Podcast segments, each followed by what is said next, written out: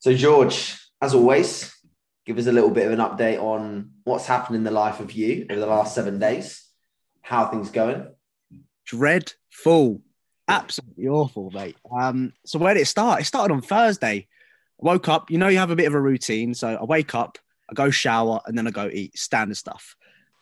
It did the first two, shower. Then I came downstairs, and then I was just looking at. Normally, I just start, you know, making my food, and I literally just didn't want to do it. Didn't want to do it, and I thought I was sitting there debating, like you know, like sitting in the. Uh, I was actually sitting in the kitchen just debating, like, what am I doing? And then I decided to make it, and then Yeah. obviously put a bit of paprika cumin on the eggs, and that smell just sent me off. I was like, nah, I can't eat that. I can't eat that. Just uh, you know, half seven in the morning, take a smell of that. It's just yeah. Um, went to bed, thought just relax a little bit. What's going on? Went to the toilet, a bit of leaky, leaky bum bum going on, so that wasn't good. Um, then I was sick. No idea where that came from. And normally with me, the front end as well as the out back the end. front, out the front end. Was, was it this? Did you did you literally go out the back end and then turn around and go out the front end, or was it was it a little No, bit no, of a pause? It was it was a bit of a space between each other. Oh, Luckily, that's, that's that. At least it gave you that then. Yeah. and and normally when I'm sick, it's just like once. Like when I was younger, when I used to drink, if I drink alcohol, I'm normally just sick the once and that's it. I crack on. Yeah. Um, and then I was sick a second time in a day, and I was like, okay, there's something going wrong here. So I thought, right, let's just not. Let's just starve myself, just see what's happening because it was quite bad. I was like bedbound sort of thing. Um, and then I felt better the next day, next day. And then it got to Monday where I was thinking, right, I need to start cracking on here and I need to start gaining a little bit of weight. yeah. So I started eating normally, didn't I? Stupid mistake. Started eating normally after eating nothing for about three days. Um, and I had some crazy bloat the whole entire day. It's a bloat that I've never had in my life. And I woke up at two o'clock on that Monday, well, that Tuesday morning, and I threw up again, didn't I? Nosebleed. It was Oh. it was like taking it out of me. Like, oh, it was just and then went and then it came to Wednesday and I felt all right. So uh that's my week. I lost the lowest I weighed. So before I was 175 pounds. Uh-huh. I was obviously I was like the first couple of days I was pooing like eight to ten times a day. Madness. Sorry to people. No, sorry people eating as well. I'm so sorry. Madness. Uh, Um, and then on the Monday, when I weighed myself, I was 164 and like three quarters. So I lost just over 10 pounds. jeez. Now I'm on on the way back up now. So yeah, so it's a lot of weight in a short space of time, and just I just hate it. I just hate it because you work so hard to get to where you are, and it just goes. But then saying that, I had my first session back. Um, and some movements I was a little bit regressed on, uh, I was regressing on, but my hack squat on my pauses actually progressed. I have no idea how. I have no idea what happened there, but I just progressed, and so I was like, "Yeah, cool. We'll we'll take that." didn't didn't shit yourself during the hack squat and and that you know added as momentum at all or not? a little bit of air in it, just Thrust. but yeah, mate. Other than that, that's been my week. It's been laying in bed, hot water bottle, cold up in a ball, feeling sorry for myself, and being sick. That's shit. That's shit. Uh, You're totally right. like I've had a few instances like that where we're really, really, really sick, and you just you just wish this never happened because you feel like your progress is just washing away, and quite literally in this case, down the toilet. Um, So, you know, and, and this is this is the thing I was thinking the other day. This is the most hygienic I've ever been. Like washing my hands, face mask, two meter distance. But that was the illest I've ever been in my life. yeah. Illest I've ever been in my life. And I'm thinking, Do I'm trying to obviously retrace my, you know, path in terms of what I did, but pff, no hope. You're Mm. never gonna find out. do you think that I think this? I think this year, as a result of all, of us all going into like hermit mode individually, I think everyone's immune system is going to be weaker when we all get eventually let out into a little bit more normality. I think everyone's going to get pretty fucking sick straight away. Yeah. Um, because you know those people like you know you got old elderly relatives and stuff that generally just stay a little bit more indoors anyway. When mm. they go out and you know, or if you come round and you've got a cold and they get a cold, they're in bed for like two weeks, you know, not being able to get out because their immune system just can't adapt. So Yeah. it is a bit worrying that. hundred percent. Um, I was, what was I gonna say? Yeah, it's, I, I, I- just, yeah, I don't wish that ever. I don't, I don't know. I don't want that ever again. I really, really don't. I really don't. No, definitely not. Well, I was actually gonna say. So what was I gonna say? I can't remember now. Wow. That's well, so bad. let's move. Let's move swiftly on because Yeah, just Mr. Mr. Thorburn's in the um the elusive uh, waiting room of the Beyond the Stage podcast, which You know is what he's going to be like if he misses a minute behind. yeah. So so we, we better we better let him in. Better, better let him join. Um. So also as always, like we always tend to say it. Thanks very much for the support in the last episode with Yeah. Josh Bridgman. That went down extremely well. I just actually had a look. It was just over 6,000 listens on YouTube, um, which is just crazy for a, a YouTube video of 59 minutes in length. So, yeah, Yeah. We, we massively appreciate that. And obviously, anyone that listens on um, iTunes, etc. Thank you very much. I'm actually, by the next podcast, probably the podcast after that, actually, I'll, I'll literally have the microphone that Josh has because um, this one's a shower of shit and and I need to upgrade it because it can't handle being in a corner of a room because I've realized the sound's just bouncing off that wall and that wall. So I need a higher quality mic to stop that. So apologies for now. Yeah. Let Mr. Thorburn in. sound terrible. I've not got a mic. Um, people, I've seen in the comments, people have been saying a few bits. Here he is. Hey, How's things, Jack? have you finished your little bro catch up? Yeah, we have you. You know the podcast too well, I think. Uh, well, at least it shows I'm watching it. So Yeah, yeah. It was a George update actually. So you you'll probably listen. You might listen to this, and you might be in your post workout next time. And it's I'll, I'll skip the my bit. That's for sure. I'll have to, yeah, I'll have to watch it and just watch the first five minutes to see what I've missed. So talking to post workout, I'm glad I rushed mine to get on here for six o'clock. So Yeah, I, I, I'm so sorry. I was actually going to say because I saw you put up the story. I was going to say like, don't rush because we're Yeah. never really that on time. doesn't matter. I'm only joking. I'm only joking. Did it affect digestion at all? Are you coming into the podcast with a little bit of dissension? You may have to pause the podcast halfway through. Nip. No, I'm good. I'm good. How was your um? How was your session today? I know everyone's in very sort of different circumstances at the moment with regards to training. I know that you've been in several different circumstances at this, at this present moment in time in terms of different facilities, working out what you can and can't use. Um, how was today's session and, and how are you generally sort of coping with with training at the moment? today's was all right. Um, I don't know what it. I'm I'm struggling a bit with um pull performance, um, especially like lat lat exercises. There's a lot to do with like my shoulder and stuff.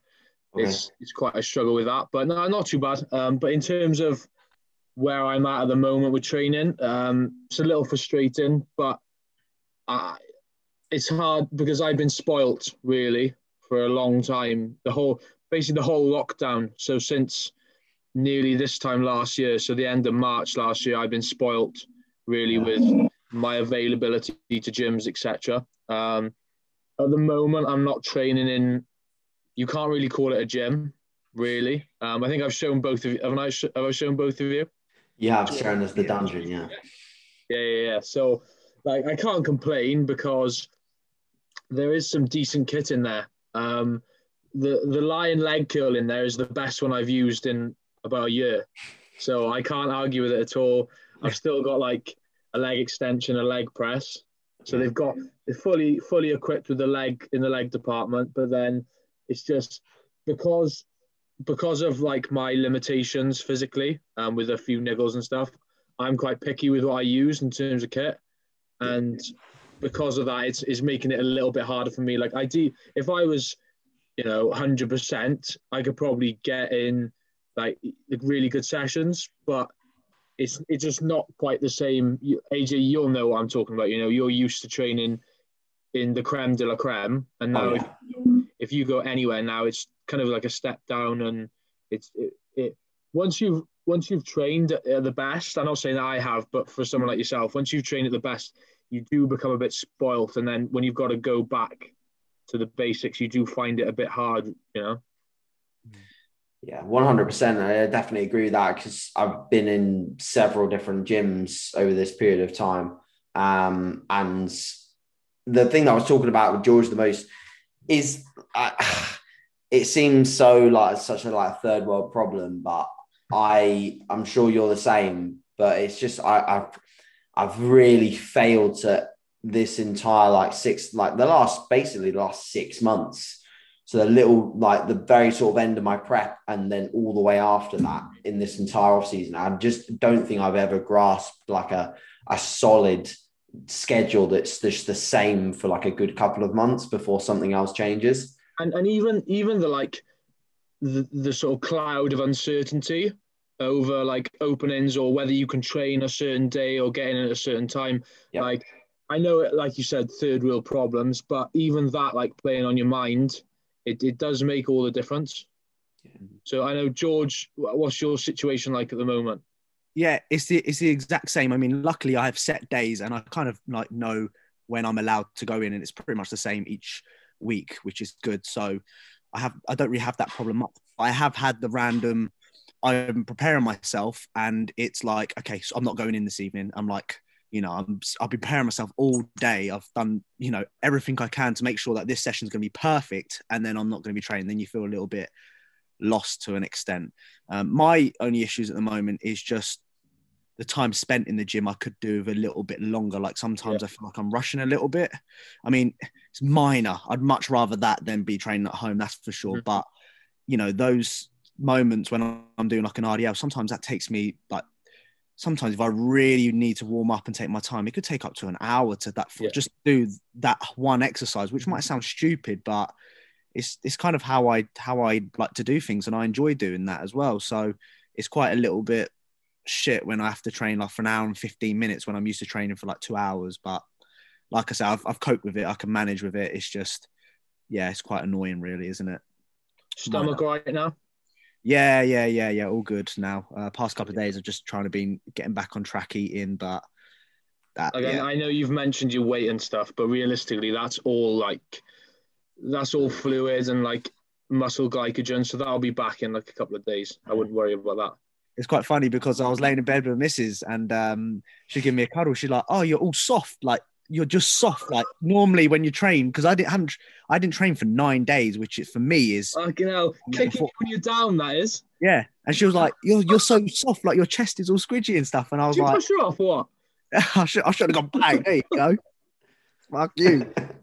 But yeah, I and I realized, I, and then I started feeling myself, and I was like, "Shit, I am soft. flat as a pancake here. What's going on? Like, where is it gone?" The last couple of days, I've, I've came back uh, a, a little bit. I haven't trained upper body yet, but legs are starting to feel a little bit fuller, which is nice. So I think Yeah. that that's that's actually something like me and AJ we've spoken about the past sort of week, two weeks. I don't know if you want to touch on that at all. How uh, our philosophies are getting to do with like taking time off training and stuff like that. Like we're edging now towards a lot more of the approach of. I know because it, it did become popular taking like four four days to a week off training. That was the big thing for a while, um, and I think there is a lot of merit to that in a psychological sort of setting. Like it is beneficial to take time off just to relax. But from a physical standpoint, I think AJ, we agreed that it, it sets you back quite a long way and it takes quite a while to get that back. Um, because have you touched on that on a podcast at all, AJ? No, not really. And I certainly think that you know you're you're right that the the the older approach that we used to all have was certainly the four days off. And it's funny because like my original approach, even before that four days off, like way way back, was always to do a week of lower volume and but also lower intensity. Mm-hmm. Because I, I did that I, when I was training like 2016, 2017. That was a whole week of of, of deloading and then obviously we started to understand that you know taking time off totally could help from a, a joint tendon ligament and even like from a sort of a neurological standpoint in terms of just taking time out of that gym environment. And then I, what what i think we both agreed on is the fact that after those four days and even me and cuba have agreed on this as well because we used to do the four days off like all together when we were training together um, is that after the four days you come back and it's like you it's just not the same. Like you've you've lost you've lost a wave of momentum, and I think it's down to what pretty much everyone's argument with the four days off was is that the whole patterning scenario where you know you, you do lose that sort of skill patterning, you lose also a little bit of probably nervous system adaptation that you've, you've formed over those weeks, and you maybe lose a little bit too much of it. Yeah. Um, so that when you go back, you're not only pretty sore, but you're pretty smashed straight out the gates. Um, so what to touch on what I've been doing, then I'll obviously ask you what you're exactly doing in some of these scenarios. But to touch on what I've been doing recently with clients is I've almost been like combining a bit of the two. So I'll do a devolume week, but around workouts where we're maybe seeing the majority of the stall within progression, or we're seeing a significant rise of, of like fatigue following a, a particular session within that microcycle, I'll get them to just rest on those days, or I'll get them to do a couple of days off and then then start a whole devolume week. So, so like not, it's a combination. Yeah, so not taking too much time off. So only yeah. a couple of days, yeah. Yeah, I, I mean, I, I, I think we, we talked about it earlier in the week. We see people like taking like a, week or a week, a whole week of training off. I just, I, I it perplexes me as to why, uh, why that's a good idea. You know, like a whole entire week of of no weight bearing activity whatsoever. And then the the pictures look shit. Oh, Jack, fuck's sake. I mean, no, I, but like it does, it does knock you though. You know, it does, and and that's you lose a ton of fullness. That's what we, but that's what we were talking about, and then it takes you quite a while to get that back. Far, mm. far too long. Like it shouldn't. It like the whole point is that you reset and you're ready to go straight away. Yeah. But it takes you like a good two weeks to get it back, and that's that's almost a wasted two weeks, really. So, so what what what would your favourable scenario be? Let's say you accumulated a, a, a large amount of fatigue, and it's consistent uh, aka daily living for you. Um, but let's say you're actually sensible and you do decide to, to back down. Um, you know what? What would your what would your imaginary world? Um, in an imaginary world where you actually you know do. So what? What I've started to do with a few clients now, like I've literally just done it last week with. Do you, do you follow my client Jack Jones? Have you ever seen his stuff? Oh, great physique! Bristol really, really good. Yeah, awesome. Um, yeah, yeah, yeah even though they're obviously still in lockdown, he's got access to quite a bit of kit, um, and a lot of it is com- like heavy compound stuff, barbell work now. So he's ba- he was battered, um, and luckily he said, "Oh, I'll probably need to take a deload in a, a, week, two weeks." And I said, "I'd rather you nip it in the bud now, early." Um, and originally we were running stuff like four days off, but I said this was when we were having a discussion. I said I'd I'd much rather now maybe you take two days off at the start or now, and then just go into your normal week. But within that, you do exactly the same session, but on all your compounds, drop it to one set, only one set, as opposed to like the two or three. And then you put within that one set, you're performing the the like middle rep range, so something like an eight to twelve. Yeah. You like I wouldn't have it. I wouldn't have him do any of the like six to eight. What, what would you what would you say is the purpose behind picking that rep range? Just because if if you're going into like the lower rep ranges, that's when you're really starting to tax like CNS and stuff like that. Joint, obviously, joint integrity a lot more.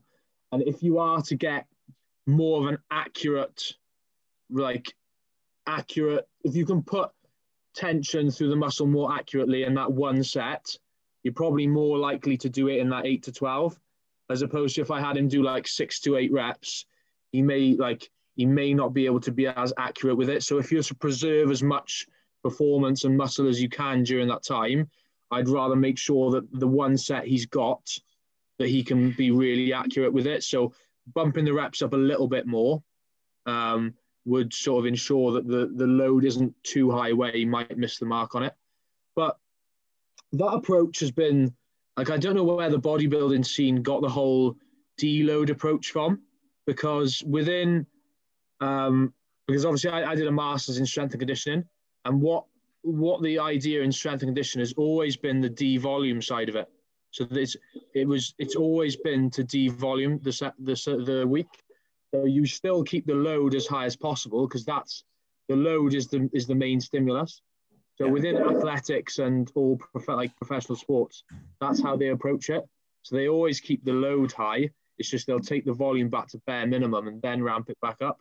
Mm. So I don't know where the bodybuilding scene kind of adopted that deload from, um, but now it does seem that a lot more people are adopting the sort of D devolume side of it. George, have you got anything to add on the devolume chat?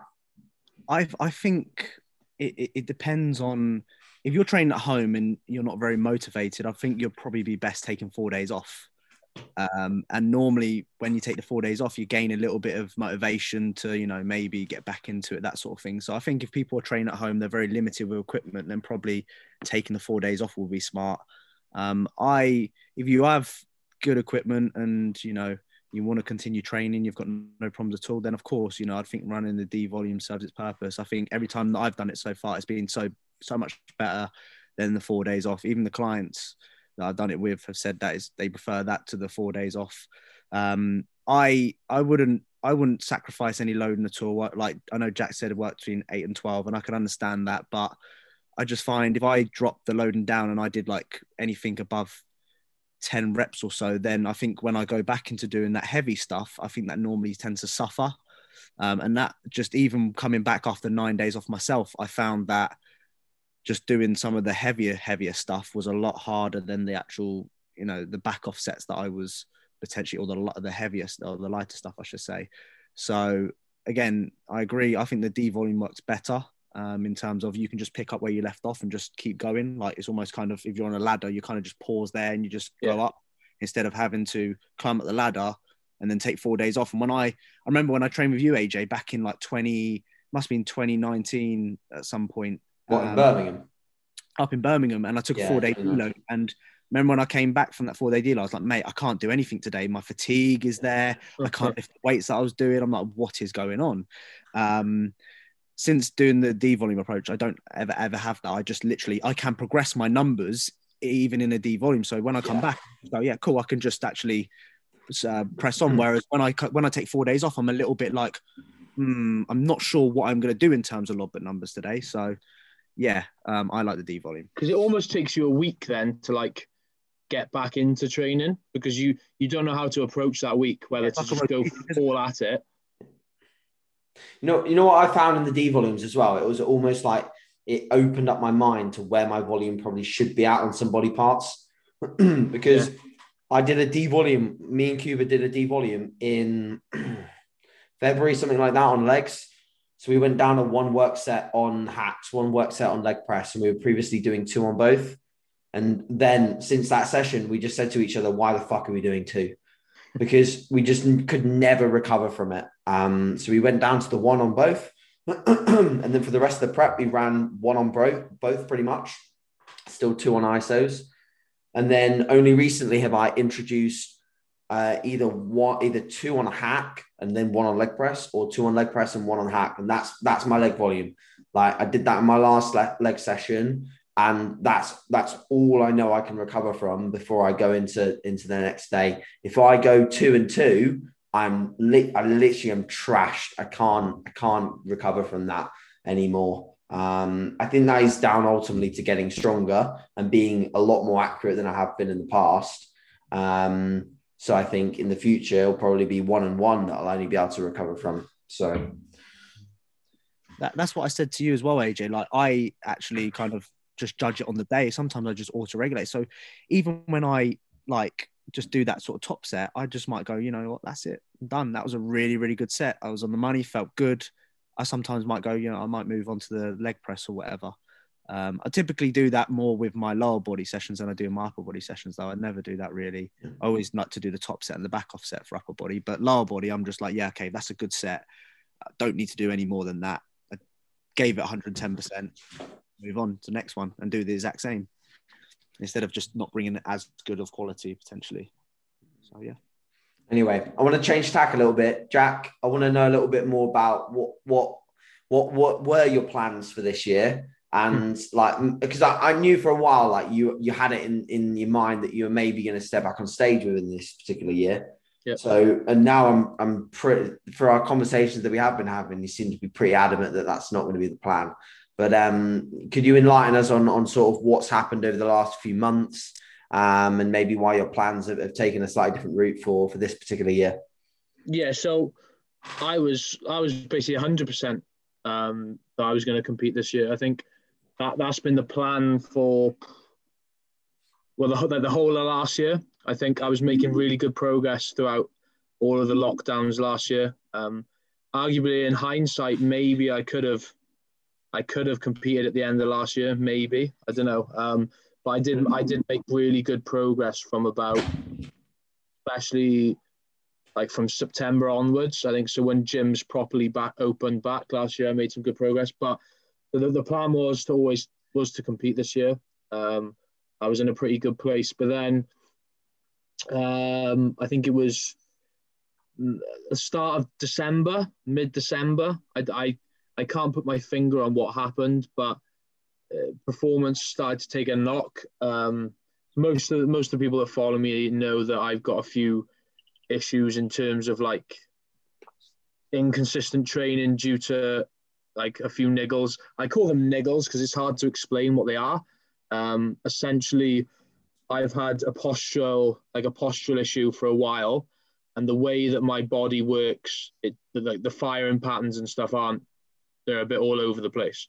If that's If, if people want the full story, it's on that Muscle Memoirs podcast, isn't it? You you you describe yeah, it I think well. I do actually. Yeah, but I'm not going to bore people with that. But basically, like I struggle to recruit muscles and things don't move the way they should. Um, and I was man. Well, I say managing it well. I was doing whatever I could to make progress, and I was making progress. But I had to do some pretty stupid things to get like where I needed to. Like, um, sort of people have seen me pop my hips, pop my shoulders, and stuff, and I was, I was kind of like I, I didn't enjoy doing it, but I, I could still get pretty good sessions in, so I just did it. But now taking a step back now and having these niggles flare up again has made me realize that it's not really something I can be doing in the long run, and I need to get over it. Like I need to be able to perform and not do it. Uh, so that's that's given me like a kick up the arse to get it sorted because I was just like getting by on it before, whereas now. Um, I'm working with Aaron um, on Instagram. He's called Mofo Body Mechanics. So a pretty good, a very good os- sport osteopath up by you, AJ. So in he's in like Batley, so not far from Leeds. Um, I don't say Leeds because someone corrected me the other day. I, I termed Batley Leeds, and he was like, "Don't you dare!" He got like offended by it. So I don't know whether Batley's a bit of a shithole or I'm not sure. But um, I won't comment because probably some listeners from both areas. yeah, you might you might No if it's comment. that bad, I'm sure I'm sure plenty would agree anyway. They just accept it. You know, I I'm fully aware that the majority of Swansea is shit, so I I I don't disagree. But um, yeah, so now I'm I'm working with Aaron. Um, just to so not only does he treat me, but he gives me plenty of programming, um, and then like rehab and mobility work, and like I'm putting a lot of effort into that, and I am seeing I am seeing quite a bit of improvement from it. Um, it's not it's not a quick fix, so it's taken me five six years to get down this hole, so it'll take a good time to get out of it. But I'm already seeing like decent results from it, so hopefully hopefully I can get. The plan is if things improve to compete next year. Um, but it'll depend on how it goes. Like for me, competition, the like I love competing, but it's not the main driver for me. Um, I just want to be able to train properly. Like if I'm training properly, if I can train 100%, the competitions will happen naturally because I'll just the the muscle will be there. You know, I just enjoy training. So if I can get that back, I'm like I, I without without like sounding arrogant or anything, I think people, or at least myself, I got a sight of what I'm capable of a bit more. So around like November time, I was really pleased with how I was going. Um, but I took a little knock now, but I, I, I know what I can still achieve and, and more than that. So yeah, hopefully the plan is now next next year if all things go well. Um, George, have you touched on what your plans what your plans are? well, 2022 is is kind of what I'm aiming for. Um, again, I don't know. I don't know what's going to happen over this year or whatever's going. to I mean, I'm trying to just remind myself that obviously being in the gym right now, I need to take full advantage because there's Yeah. other people that are not in that position. So.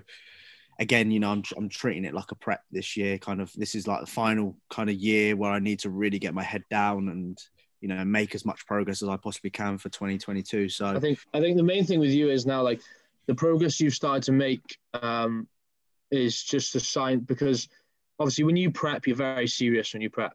But Yeah. I think you'll be the first to admit that when it comes to off season, you do slack a bit.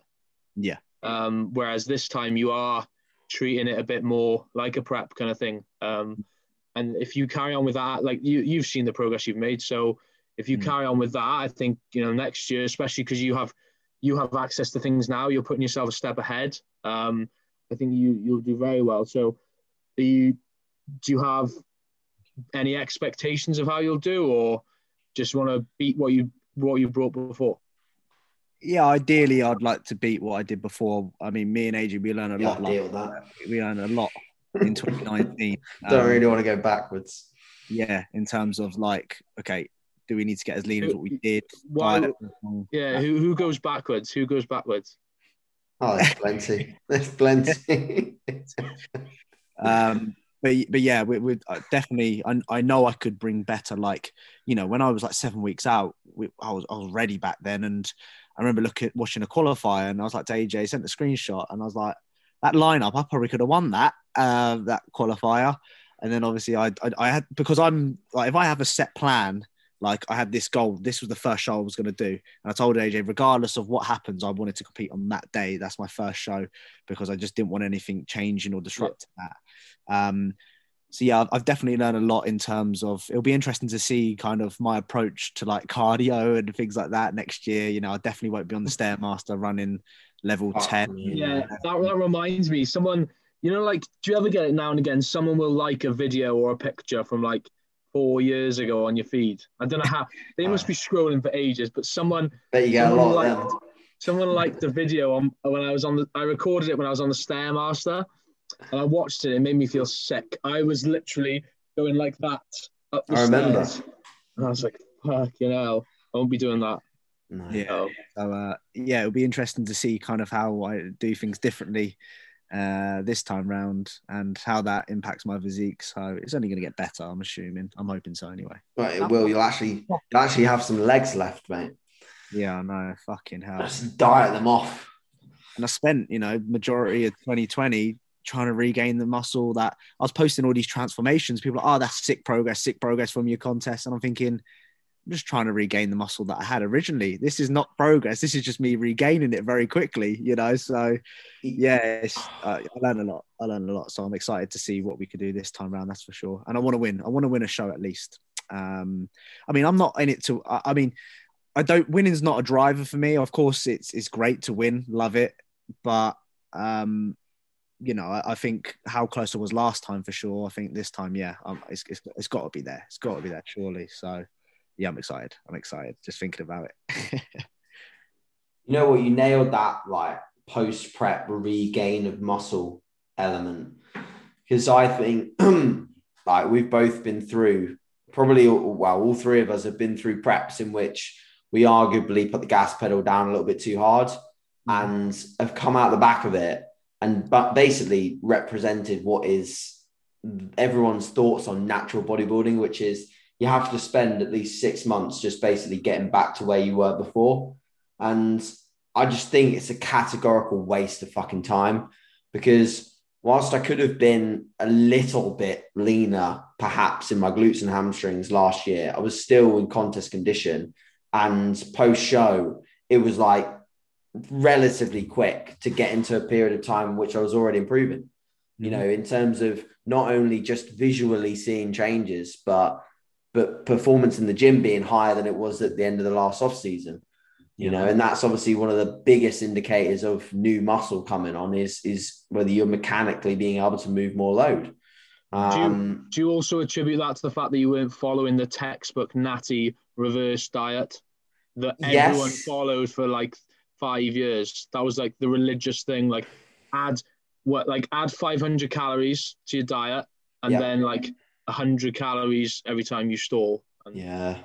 I mean i mean like if you look at body weight true body weight like i'm already up into so i was 186 pounds this morning and when did i finish competing? Like october. So i've gained from 160 pound stage weight all the way up to 185 in that time period.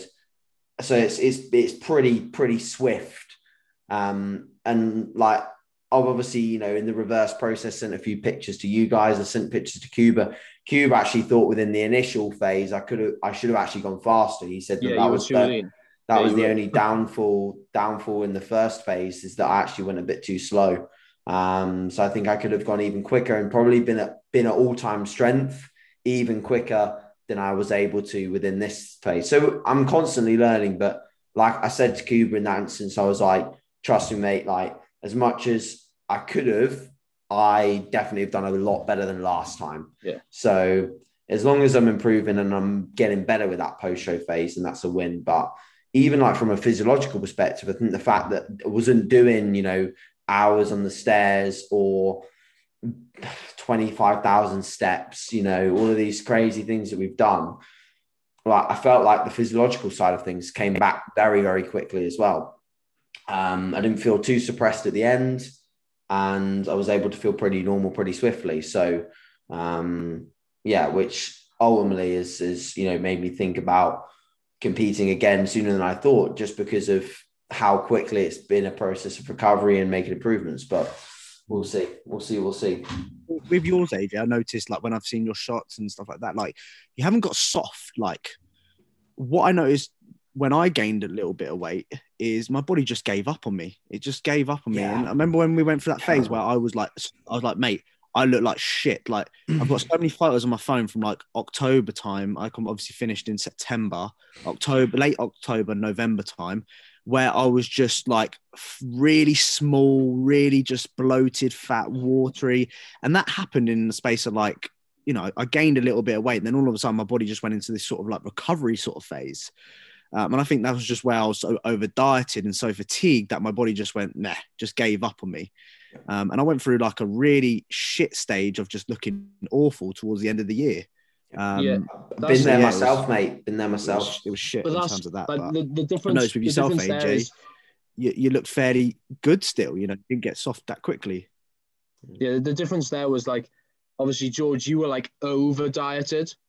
So, what the body does there is basically says, Yeah. shit, shit, I need to get out of this. Like, I never want to be like this again.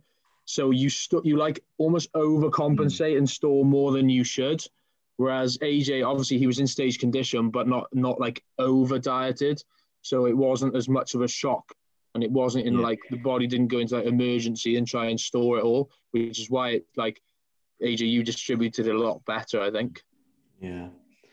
Yeah, I totally, agree. And I, like I said to Georgia, like I, I've, I've been there, you know, like I spent most best half of 2018 regaining back everything I lost in 2017. And I think another thing that maybe helped as well is the fact that, you know, I only did two shows and it was just two shows and then done kind of thing rather than in 2017, I strung out being in stage conditions all the way from August until November, you know, mid mid November. So I think the length of time you spend down there as a natural needs to be extremely limited, which is why again I'm favouring going for potentially this year's competition year because I don't believe the qualifiers are even going to really happen. I don't. I, I I just don't think they're going to happen. To be honest, um, I think they'll probably end up doing doing one show as a final just so that they can have people with the least limitations in a venue. Um, but we'll see. We'll see. That's a rash. That's a rash sort of uh, announcement. I don't think the qualifiers are going to happen, but I I think it would be smart just to do another Open British final again. Just get everyone in one show and just crack out a high quality show because there's going to be a lot of people competing this year um, that maybe were going to go last year. Um, so that would probably end up working well. But like I said, we'll see. Um, moving away a little bit from competition, um, I actually wanted to ask you like a few few questions that I've actually got written down. So one of one of my questions is what what would you say is one of the, the biggest things you've actually learned through these lockdowns, mate? Whether it's about yourself or whether it's about bodybuilding in a whole, uh, the industry or others that you that you look at that you look at or that you've just what have you learned from from these lockdown phases, mate? Um, I don't know how people will perceive this answer, um, but I think never burn bridges um, or like relationships. Um, Good answer. this may potentially I don't know whether it comes across as a selfish attitude, but um, the more it's not really selfish because it's quite the opposite. Like the more you show interest in someone, communicate with people, keep relationships, build relationships, like you never know where that will take you. And that's not just from the perspective that I'm giving it at in terms of having access to facilities. But if you can look at that in terms of like business and anything from that really, like the because that's what people are renowned for in business, you know, keeping keeping and making contacts that you never know where that will take you. Um, and I think I've learned that a lot. So, for example, the gym that I had access to from, so basically, we locked down in Wales. I think it was like the 28th of March. No, a bit before. Not that I'm counting, A but little bit before, yeah. yeah, I think it was like 24th or something. Um, the the next day, someone messaged me on Instagram saying, "I've got a facility. You've got nothing to worry about. Come down tomorrow and we'll sort it out." Like that wasn't me messaging him. That was him out of the blue messaging me, and it just so happened that the BodyPower the year before, he'd like stopped by the Insight booth, and I made an effort to like talk to him quite a lot, showed an interest in him. Like we had a good chat. I spoke to his girlfriend as well, this, that, and the other. And like he remembered that. And it just so happened that he had a full blown facility. And it's what I was able to train at for I think it was 16 weeks. So in terms like that's probably the main thing that I've learned that, you know, never because I could have just not bothered with him, do you know what I mean? And like even when people pop up on Instagram to me I know sometimes I joke about my responses. I know George, you joke about your responses to people as well, but I'm sure with a lot of them, George, you're the first one to once you've screenshotted it, taken the piss, to actually go back and say like, "I'm only joking," Yeah. like because a lot of them don't mean any harm. So like even in that scenario, I always, even if it's like an- annoying question, I do kind of make the effort to at least like stay on good terms with them or show an interest in them because you never know where that will get you. Um, you know, like last couple of weeks ago, I shared this new um, pots and pan selection that I got sent. Like this, I know it's only pans, but they're worth like 150 quid. And this bloke, this bloke sent them to me just because he saw how burnt my pans were I was cooking in. Like I, I am fairly like I am mates with him, but he doesn't live anywhere near here. But I only know him through Instagram, and he just sends me 150 quid of the pans because he works for the company, and it's just little things like that, you know. So that would potentially be the first thing. Um, I don't really know what else, because I always knew that I'm gonna do whatever it takes to sort of carry on doing what I'm doing, and the lockdowns kind of confirmed that to me. I know like I'm not saying I'm a hero for getting up at two o'clock in the morning, but it does it does take a little bit to get up at that time to go and train and stuff. So um, that that's just reassured me that well, I always knew that that I'm always gonna like do what I can with training. But apart from that, I don't really know. Do it also kind of like people that actually care about you and stuff like that. Like the people that because I know this not necessarily for me because I keep my circle very small, but I think a lot of people have realized who actually cares about them because as soon as they're not seeing them every day and stuff like who is actually messaging you, making an effort to speak to you. I think a lot of people that's they've realized that and I have to a degree, but my circle's pretty small already, so I knew that kind of thing. But those would be the main things I'd say. Oh, and also the government are wankers, but I think everyone knows that. And like, Yeah, I don't know whether you've seen the stuff that's gone on in Wales the past couple of days, but it is an absolute joke. So they were like taking the approach that they came out and said that gyms would be like of the utmost priority. Uh, so they were going to be one of the first things to reopen, which I was really surprised at. Um, and then they've come back, they've like detracted it now and said because of the Kent variant, that, that that's a lot more likely to spread in gyms. So gyms have gone like right down now, and they're like one of the last. Oh, So like hairdressers are opening fairly soon, but there's no chance for gyms like because of the Kent variant. oh, well, we're definitely due for the same. So fucking My uh, question for you, Jack, was actually about your um, your two a.m. wake ups and like training at four o'clock in the morning. Just just tell us like like the mindset behind that because for me, I mean over over the time I've I've adapted to training at different times, but I used to be really set in my own ways. Like if I didn't train outside, if I if I trained outside of the time that I usually would train, my head would be gone. I'd be like, this is going to be poor. I'm not going to be able to get as many as many meals in. So for you, and especially a lot of people that do train first thing in the morning, I mean, not to an extent of like four o'clock in the morning to how do you prepare for your sessions first thing what what would you recommend people doing obviously you know hydrate that sort of stuff but kind of what's your mindset as well because it, you've got a, there's something in your head that's telling you i've got to do obviously i know training is a is a passion as you've said but there's got to be something else behind that as well for you to get up and get this shit done day in day out so Yeah. Um, I think at the end of the day, it was the only time I could train. So you've just got to suck it up, really. Like, and for Yeah. people that can't, that's the only time they can train. You know, you've just got to make the most of that. Obviously, it's not ideal, but that's your one opportunity to make progress in that time. So, whatever psychological barriers you may be throwing up for yourself, like it's it's on you now to get it done. So, luckily, I'm I'm pretty good with early rising. I know that's early, early. Um, and I don't want people to get it misconstrued that I was missing out on sleep. Like I was going to bed at like seven, half seven, which was quite strange. Um, but I still try and keep everything the same. Like arguably, I could have gone gone there and not eaten before. Like realistically, I I wasn't really hungry or didn't need to eat, but because my routine is always that I have my pre-workout meal before I train, even at that time I would still have it, which potentially is an at the time was an issue because they don't have a toilet at that gym.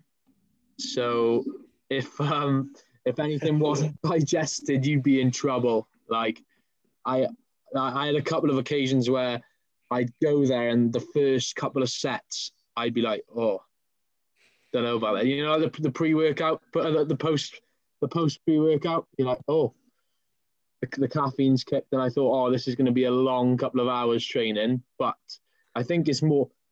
AJ, were you going to say something then, or was that? nah, I'm fine. I'm good.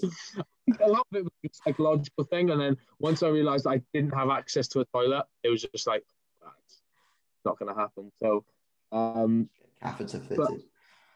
I just made sure I popped the toilet before I went. I always had to wait. Um, yeah, I don't know. Like, so I always kept the same routine. Had my pre-workout before. Um, like, like you said, hydration. I made sure that normally I don't drink throughout the night. Uh, in terms of if I wake up, I might have a little sip.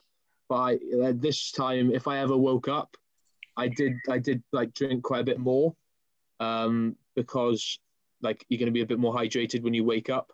So if you are training early, potentially if you wake up in the middle of the night, get a little bit more fluid in. You're not going to wake back up again, really.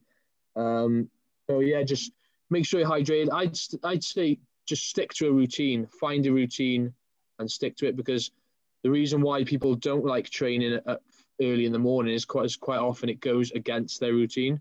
Yeah. So once you get in that routine, it's just like second nature. Because I'm sure there are a lot of people that train first thing, that it's just that that's just what it is for them. It's no different. You know, like you've got people like Jay Cutler and Phil Heath that train at 12 o'clock at night, and that that's whilst they prepare for Olympias.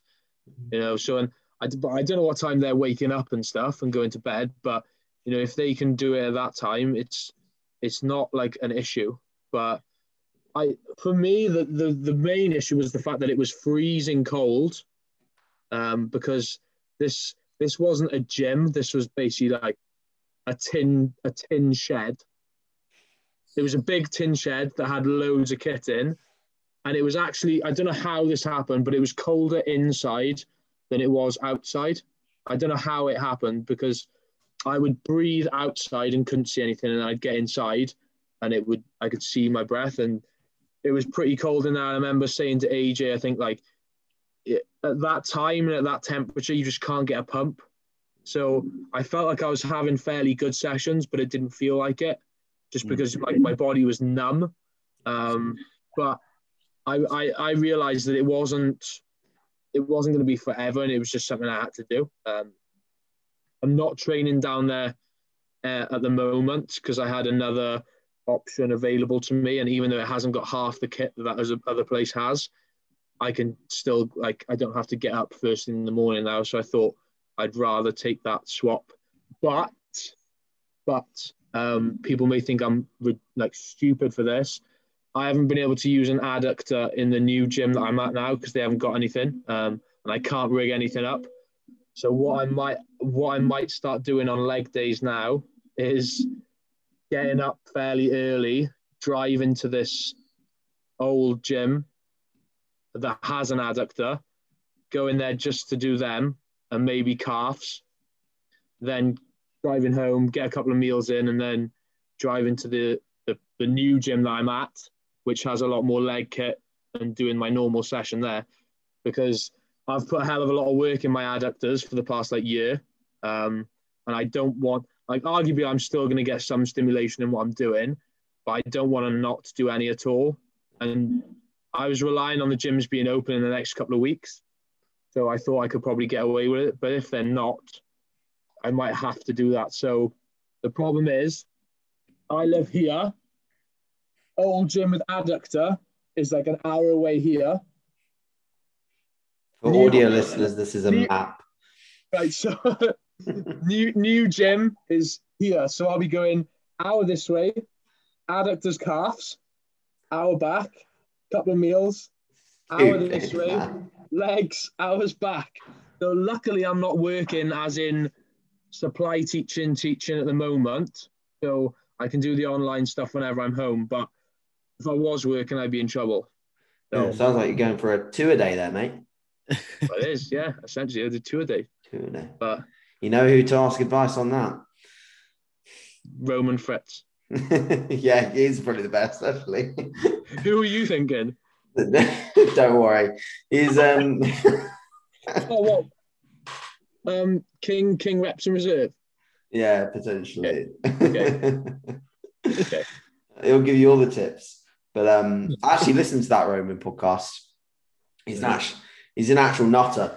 I um Like he is actually nuts though. Like yeah. he, the thing is, he knows what he's doing's wrong, but He doesn't fix it. but he but he doesn't. Yeah, he's like he knows it's wrong, but he can't. he it's like can't George not wearing his routine. step tracker when he was like like like going like doing steps in the gym. He just wouldn't wear the step tracker, but he'd know that that's wrong. He'd still fucking do it anyway. Absolutely. There's there's a link missing in the end. So there's so many things that bodybuilders do that's basically like massive self sabotage. But um, yeah, talking about training in the morning, I actually trained in the morning in Dubai for um for a whole month, and I quite liked it. To be fair, I trained at nine, just after one meal. Oh fucking hell, that's an early one. Yeah. Um, but the thing is, I got I got up, I got up, I got like most of the work done that came in the night before because of the four hour time difference. Yeah. And then I trained and I did more work later. What I found is my sleep was really, really good because now even when I train like later in the afternoon or even early afternoon, I'm always like trying to still come down off of that Yeah. session when I'm going to bed. I mean, especially if I train like if I train like any later than 3 Mhm. I'm really struggling to knock knock myself out at night. So um, so yeah. Um, I'm going to change direction pretty heavily with this question. So me, myself, and George are obviously both in relationships, and and we're both both in relationships where well, George's girlfriend doesn't really train too heavily or isn't into bodybuilding. Obviously, Loz is massively into bodybuilding. She basically does the same things that I do on a daily basis. So in slightly different relationships, but what I want to ask you is like, do you ever feel like that could be something you could have in your life or because you you strike me and i'm sure george is the same you know you strike me as an individual that is that is very very very routine like to the nth degree to where having the time for someone to be in your life and you know sitting down with them and chatting with them and things like that you know might not even seem feasible within your set structure um, so sort of what's your views on that? And like, I know that you've been, and correct me if I'm wrong, for the most part of your bodybuilding journey, you have been single. Um, so, what's your views on on relationships, Jack? I'm interested to know. Um, I got well. I don't say I've got to be careful how I answer this, but I think one of my answers to it isn't really. Um, I won't like go into it on on the podcast, but Okay. uh, but then in terms of everyone will be like, "Oh, what's he talking about? What's he talking about?" But maybe not.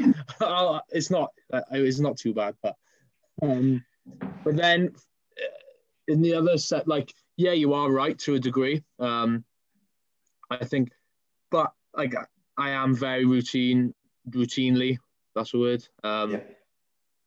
and I think, but but in terms of like the relation, I think the hardest part for me would be the start. Like if you weren't living together, because obviously that takes a lot more time up then in terms of like traveling to see and stuff like that. Yeah, yeah. Um, and but if if I was in a situation like obviously you have to go through that stage. I think if I was just in find situation, someone that's willing to skip that bit, mate. great in, great in. But um, yeah, but like in terms of, I think the the start would potentially be a struggle, but I think once if you were living with them, I think I, I'd be I'd be able to manage with it. I think they'd have to. I'm edging towards more UAJ, whereas I think I'd have to have someone where that not necessarily was extremely serious, but fairly serious with it. Um, on, on on that topic, don't you think that that might annoy you if they don't do things the way you do things? Because surely you'd have to have like almost like a carbon copy of you. that that's fucking never gonna happen, is it? Let's be honest. Applications in the comment section below. Feel free. we'll take serious apps. Um, but no, I think, and and also like I'm fully aware that I need to sort my shit out as well. Like I need to get on. Like this lockdown hasn't helped at all. Like I was um, well on my way to sort of securing a few jobs and that. yeah. Um, so that I, I need to get that sorted. I need to get a house and stuff like that. And I think that would that would benefit me massively in terms of any relationships and stuff like that. Um, but I I'll I won't go into it too much as well. But you know, in terms of like I'm not too happy with where I'm at with like especially with training and stuff like that. And I wouldn't. I know that potentially having other things in my life may help that. Mm. I also kind of wouldn't want to put that on someone else as well, if you understand what I mean. Um, yeah, of course. like there were there were periods where in oh, 2000 and it was well back when I was in uni. So similar, I was in a similar situation to I am now. Whereas it's basically the what happened, what's happening now started in terms of like me not being able to train properly. That started when I was like 19, and I can remember I would bring home all that shit that I had going on in terms of not being happy with training. I'd bring it home to my girlfriends at the time. It's not really fair on them. Um, Yeah. so like it's, it's kind of that's my thinking as well with that is if I'm not, you know, a, if if I'm not like a happy go, you know, buzzing person like I can be, I don't really want want to be sort of imposing on someone else. And I know maybe I would change and they'd give me, they could potentially, you know, but you can't rely on someone else to make you happy. Mm. And it's, it's not fair on them really. You need to be in that happy place already. So I think that's that's the main thing as well. But it's I'm certainly not saying I'm I'm ruling it out forever, you know. But I need to get on top of a few things. Um, it's, it makes me laugh, like without sounding arrogant. People like take the piss all the time about it on socials and stuff, have little digs at me. Um, you think I'm not capable of going out and getting a bird? Like, like really? But you know, but, but I won't. Like, I'll take that as you want. But On a Yeah. on a serious note, Jack, does like when that opportunity comes up where you know things are you, you've got let's say you're content with job, you've got a good income, you're ready to take that step in terms of maybe looking for a girlfriend. Does that actually scare you? Like you might actually maybe have to take a step back, not take a step back from bodybuilding completely, but maybe take that little percentage back from bodybuilding and invest that into. Does that scale? you? you are right. Like there, there have been a few. You, you are spot on with that. So you, there have been a few times where, like, what whilst I've been bodybuilding, because AJ, you are right. I haven't had a proper relationship since bodybuilding. Real, realistically, it was probably why it ended um, my long-term relationship before. Um, but funny enough, when I was like a few weeks out from the show, she started to show an interest again and this was like the love of my life at the time and i was gutted like that i lost her and then she started to show an interest but because bodybuilding like blinkers were on i didn't give a shit. So i lost the opportunity. Um, but no george you are right. And i've recently well not recently but since bodybuilding i've had a few occasions where i have started to like a girl. But then it's almost been because realistically, the only times where you get anywhere in terms of like speaking to a girl or speaking to the opposite sex, whatever, or the same sex, if you're into that, uh, it is what it is, um, is sort of like later on in the day. Yeah. It- at the start, it's always later on in the day, isn't it? And it would get to a stage where I'd be, I'd speaking to someone, and I'd be like, "Do you know, what? I need to go to bed. I can't be asked. Like, I've got to get up at four in the morning. You know, I can't. 7 p.m. yeah, you know, like so it, it that does limit me massively. The fact that I, you know, I, I'm getting up at four, so I'm going to bed. You know, it doesn't get anywhere with anyone. Um, but no, but you are right. Like in my head, a lot of the time, I think, oh, by doing this, I'm sacrificing an element of bodybuilding. Um, but a lot of that would be the the stuff that would happen before a relationship. Um, whereas potentially, if you were already in one, or you swiftly got into one, then you wouldn't have to go through all of those. Um, you know, I'm talking to two lads that are in relationships and doing fairly well with it, so it's hard for me to you know talk about it. But I appreciate you answering the question though, mate. I very much appreciate it because I think I think probably a lot of people want to know, and the people that take the piss, they can. It's the, the, the their own answer, I, lives. I, I can give a very easy answer, but it's not. It's not really. Uh, I'm not gonna say it's not appropriate, but it it's a bit dull and like not dark, but it's not very cheery. And I know you boys are kind of like a bit more upbeat and stuff on the podcast. I'm not gonna bring it down, but you can kind of. I, I did kind of answer it there. Um, Yeah, no, we, we know what you mean. I think that's and that's very fucking mature of you, to be honest, mate. Like to be able to be aware of the fact that you need to be in a position where you can accept a relationship and and you yourself are ready for it, and you're not wanting to place a negative burden on your partner. Then that's um that's fantastic. And I think to be honest, if if people are listening to this, they're probably gonna gain a fuckload of respect for you out of that because that's something pretty Oh, cool to say. I don't know these fucking YouTubers, mate. The comments, Oh, the-. You're probably a Morris. Why is it with YouTube accounts? It's different gravy to Instagram. I think it's Different. like, you don't have to have any content on your YouTube at all. Literally just like a blank page, and people just go in on it. So Personal did as you well. get- They're did you get any? Did you get any negative stuff on the, the Josh Josh video? Uh, haven't checked all of them. Is there any negative ones on there, George, that you've seen? I've I've only seen the one. Some geezer every single podcast just attack me. Here's the killer that kills his dogs. Oh, for fuck's that's sake! one- I've Fuck seen that. no yeah. way. Yeah, goes in hor- like, horrible, horrible comment. you got to think seriously like wh- what are people doing like talking like that like because these people obviously know you and must follow you on instagram kind of thing you know and it's like what are you doing Yeah, i just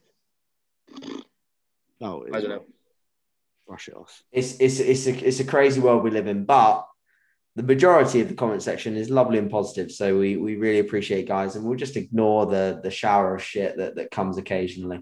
i can't Um, help it i bite so hard You, But- yeah, but you, I you kind do of, bite I kind of moderately hard, enjoy yeah. biting. People are always like, "Why'd you bite? Why'd you entertain it?" It's like I enjoy it because it, yeah. but this guy was like, I think it was I commented on your video. Um, I, I was like defending. Oh, I on the remember what it Morris comment? and he was, yeah, I think it was that. I think Yeah. so. and, and he, he basically said, "Who who are you?" Jack thought he was like, "Who are you?" And then he proceeded to, after he asked who I am sarcastically, listed things that I do to take the piss out of me. Like he was like, "Oh, getting up at this time, eating not exactly to the gram of lettuce, crying on a hack squat," and I was like, "Apparently, you fucking know very well who I am, son." And I have no clue who you are, you nobody. And then it's just things like that. It, it does make me laugh. I just I'm just waiting for the day you start your own YouTube channel and start vlogging, Jack. I'd really Honestly, really I wish it. I could. Honestly, I wish I could. Um, anyone that- anyone that followed me in like 2016, 17, I remember I used to go off on my Instagram. Like, I'd be walking to work and I'd be slating people on my Instagram, just like having a laugh, and it was quite funny. Yeah. Um, and people did find it funny, but obviously, with my line of work at the moment, I'm very, um, like, I'm very careful with what I put out there, even on even on podcasts. Now I'm a bit eh, because every now and again I'll get a kid in school going like, "Oh, sir, I saw you on that podcast. It was quite funny." I'm like, "What?" Like these kids actually listen to some of this, and it's a bit like, uh. yeah. But um, like the worst is on Instagram because some of these kids, because I, I did a period of supply um, in 2018, and then got then went to uni, got qualified, and now I've gone back to doing supply. So I know a lot of these kids from three years ago, and they still remember me and stuff. And they found my Instagram account all the way back then. But even if I go private now, they they're still on there. And like mm. kids kids will just randomly just come up to me like oh yes sir i followed you for like three years. It's no biggie. And they a lot of them don't care about it anymore. It's just like so i i obviously haven't got an issue with it but a lot of the other staff aren't too happy that kids have pictures of my ass on their instagram and stuff like that. And you can see you can you could kind of see where the issue is um Mr. Thorburn straight. To, to me, I don't give a shit because it's it. Once you get into that bodybuilding, like a, a bare backside is nothing to you. You don't bar an eyelid. Like I can remember, I can remember a girl coming up to me and going, "Hey, shit, it's your ass." And I'm like, "Yeah, like, yeah, what?" But obviously, to anyone else, that's like, "Oh my god." But I don't know. Mm. Quite a lot of them respect it, especially the as the boys get older into like the the 15s, the 16s. They're like, "Oh, sir, what are you taking? Creatine? You on the steroids?" Leave it, boys. quite funny, and especially like if I if I do PE because obviously that's my subject. Sometimes you get to take them in the gym and stuff, and they're like, so a few weeks before before any lockdown, we were in the gym and there was a big group of boys and they they said, "Oh, sir, you've got to go on the bench press before the end of the lesson, or like we're going to misbehave or something." I can't remember. And it came to the end of the lesson. They blocked the door and said, "You're not allowed to leave unless you do a max on the bench press, like as many reps as you can." There was only like 50, 60 kilos on there, so they like made me bench it, um, and they were all like clapping me, cheering me out when I did it. So it's yeah, there's there's like positives and negatives about it, but it's good on the whole. Oh, big. Oh man. Did you did you do a clean set or did your hip click in and out during the uh, the, the You know 60 kilo max Do you set? know what? Like stuff stuff like that, stuff like this, like makes me realize how much of a mental thing Yeah. um the, the issues I have are because I can remember because it was just like right, jump in the set, do it, done. I I legit hit failure, and there was like no hip clicking, no shoulder popping, nothing, and I came up with a belter chest pump. The kids lift the bar off me.